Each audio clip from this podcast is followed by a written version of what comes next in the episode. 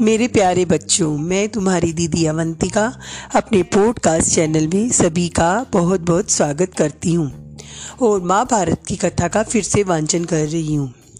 बच्चों, आज मकर संक्रांति है और आप सभी को मकर संक्रांति की ढेर सारी शुभकामनाएँ। सर्दी से बचना, तिल के लड्डू खाना और खूब इंजॉय करना और कोरोना महामारी से अपना पूरा बचाव करना। तो आज हम महाभारत की कथा में पढ़ेंगे अज्ञातवास के बारे में। सब अपना अपना भेज बदल कर राजा विराट के यहाँ चाकरी करने गए। तो विराट ने उन्हें अपना नौकर बनाकर रखना उचित न समझा।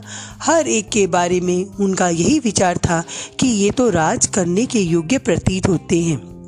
मन में शंका तो हुई, पर परंतु पांडवों के बहुत आग्रह करने और विश्वास दिलाने पर राजा ने उन्हें अपनी सेवा में ले लिया। पांडव अपनी पसंद के कामों पर नियुक्त कर दिए गए।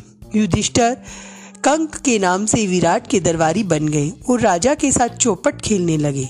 दिन बिताने लगे। भीमसेन बल्लभ के नाम से रसोइये का मुखिया बनकर रहने लगा। वह कभी कभी मशहूर पहलवानों से कुश्ती लड़कर या हिंसक जंतुओं को वश में करके राजा का दिल बहलाया करता था।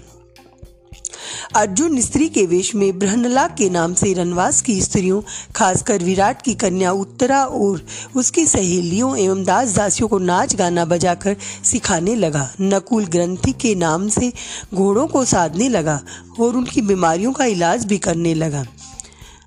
राजा को खुश करता रहा। सहदेव तंतीपाल के रूप में गाय बैलों की देखभाल करता था। पांचाल राजा की पुत्री द्रौपदी जिसकी सेवा टहल के लिए कितनी ही दासियाँ रहती थी। अब अपने पतियों की प्रतिज्ञा पूरी करने हेतु दूसरी रानी की आज्ञाकारिणी दासी बन गई। विराट की पत्नी सुदेशना की सेवा सुक्षुता करती हुई रनवास में सरधरी के नाम से काम करने लगी। रानी सुदेशना का भाई कीचक बड़ा ही बलिष्ठ और प्रतापी वीर था। मत्स्य देश की सेना का वही नायक हुआ करता था और अपने कुल के लोगों को साथ लेकर किंचक ने बूढ़े विराट राज की शक्ति और सत्ता में खूब वृद्धि कर दी थी। कीचक की धाक लोगों पर जमी हुई थी। लोग कहा करते थे कि मत्स्य देश का राजा तो कीचक है, विराट नहीं। यहाँ तक कि स्वयं विराट भी कीचक से डरा करते थे और उनका कहा मानते थे। जब पांडवों ने बारह वर्ष के बाद वनवास की अवधि पूरी हुई, तभी से दुर्योधन के गुप्तचरों ने पांडवों की खोज करनी शुरू कर दी थी। इन्हीं दिनों हस्तिनापुर में कीचक के मारे जाने की खबर फैल गई। ये खबर पाते ही दुर्योधन का माथा ठनका कि हो न हो, कीचक का वध भीम ने ही किया होगा। ये दुर्योधन का अनुमान था। उसने अपना ये विचार राज्यसभा में प्रकट करते हुए कहा, मेरा ख्याल है कि पांडव विराट के नगर में ही छिपे हुए हैं। मुझे तो यही ठीक लगता है कि मत्स्य देश पे हमला कर देना चाहिए। ये पांडव वहीं होंगे तो निश्चय ही विराट की तरफ़ से हमसे लड़ने आएँगे।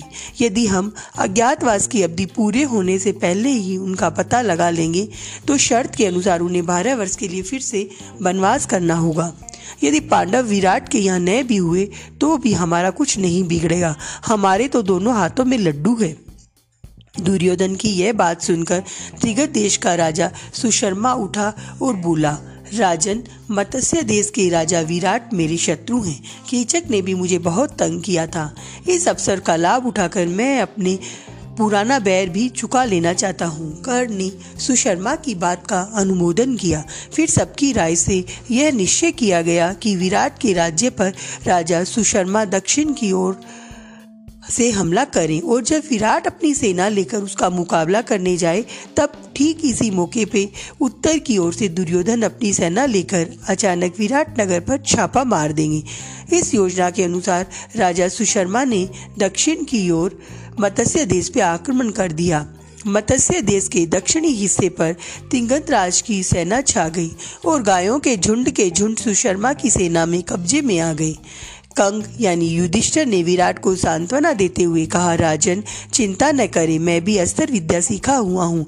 मैंने सोचा है कि आपके रसोइये बल्लभ, अश्वपाल, ग्रंथिक और तंतीपाल के बड़े कुशल योद्धा हैं। मैं कवच पहनकर सत्तारूढ़ होकर युद्ध क्षेत्र में जाऊँगा।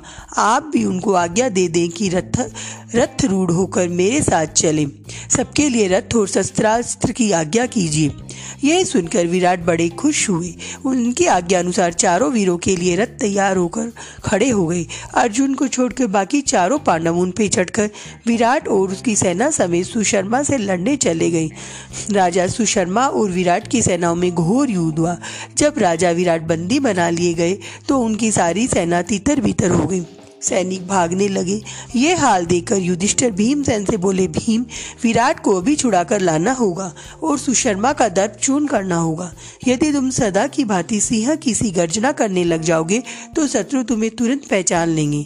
इसलिए सामान्य लोगों की भांति रथ पे बैठ के और धनुष बाण के सहारे लड़ना ठीक होगा। आज्ञा मानकर भीमसेन रथ पर से ही सुशर्मा की सेना पे वाणों की बोछार करने लगा। थोड़ी ही देर की लड़ाई के बाद भीम ने विराट को छुड़ा लिया और सुशर्मा को कैद कर लिया। सुशर्मा की पराजय की खबर जब विराट नगर पहुँची तो नगर वालों ने नगर को खूब सजाकर आनंद मनाया और विजयी राजा विराट के स्वागत के लिए शहर के बाहर चल पड़े। इधर नगर के लोग विजय की खुशियाँ मना रहे थे और राजा की बाट जो रहे थे। तो उधर, उत्तर की ओर से दुर्योधन ने तबाही मचा दी। राजकुमार, उत्तर तो बिल्कुल डर गया था और काम रहा था। उसने ब्रहनला से कहा, ब्रहनला, मुझे बचाओ, इस संकट से। मैं तुम्हारा बड़ा उपकार मानूँगा। इस प्रकार राजकुमार उत्तर को भयभीत और घबराया हुआ जानकर ब्रहनला ने उसे समझाते हुए और उसका हौसला बढ़ाते हुए कहा, राजकुमार, घबराओ नहीं, तुम तो सिर्फ़ घोड़ों की रा राज संभाल लो। इतना कहकर अर्जुन ने उत्तर को सारथी के स्थान पर बैठाकर रास उसके हाथ में पकड़ा दी। राजकुमार ने राज पकड़ ली। आचार्य द्रोण यह सब दूर से ही देख रहे थे। उनको विश्वास हो रहा था कि यह अर्जुन ही है। उन्होंने यह बात इशारे से भीम को जता दी। यह चर्चा सुनकर दुर्योधन कर्ण से बोला, हमें इस बात से क्या मतलब कि यह औरत के वेश में कौन है? मान ले कि अर्जुन ही है, फिर भी हमारा तो उससे काम ही बनता है। शर्त के अनुसार उन्हें और बारह वर्ष का वनवास भुगतना पड़ेगा। अर्जुन ने कौरव सेना के सामने रथ ला खड़ा किया। उसने गांडी संभाल लिया और उस पर डोरी चढ़ाकर तीन बार ज़ोर से टंकार की। कौरव सेना टंकार ध्वनि से संचेत होने लग गई। अर्जुन ने खड़े होकर संघ की ध्वनि की, जिससे कौरव सेना थर्रा उठी। उसमें खलबली मच गई कि ये पांडव आ गए हैं। तो प्यारे बच्चों, आज का एपिसोड तुम्हें कैसे लगा? नेक्स्ट एपिसोड में मिलते हैं अवंतिका दीदी के साथ।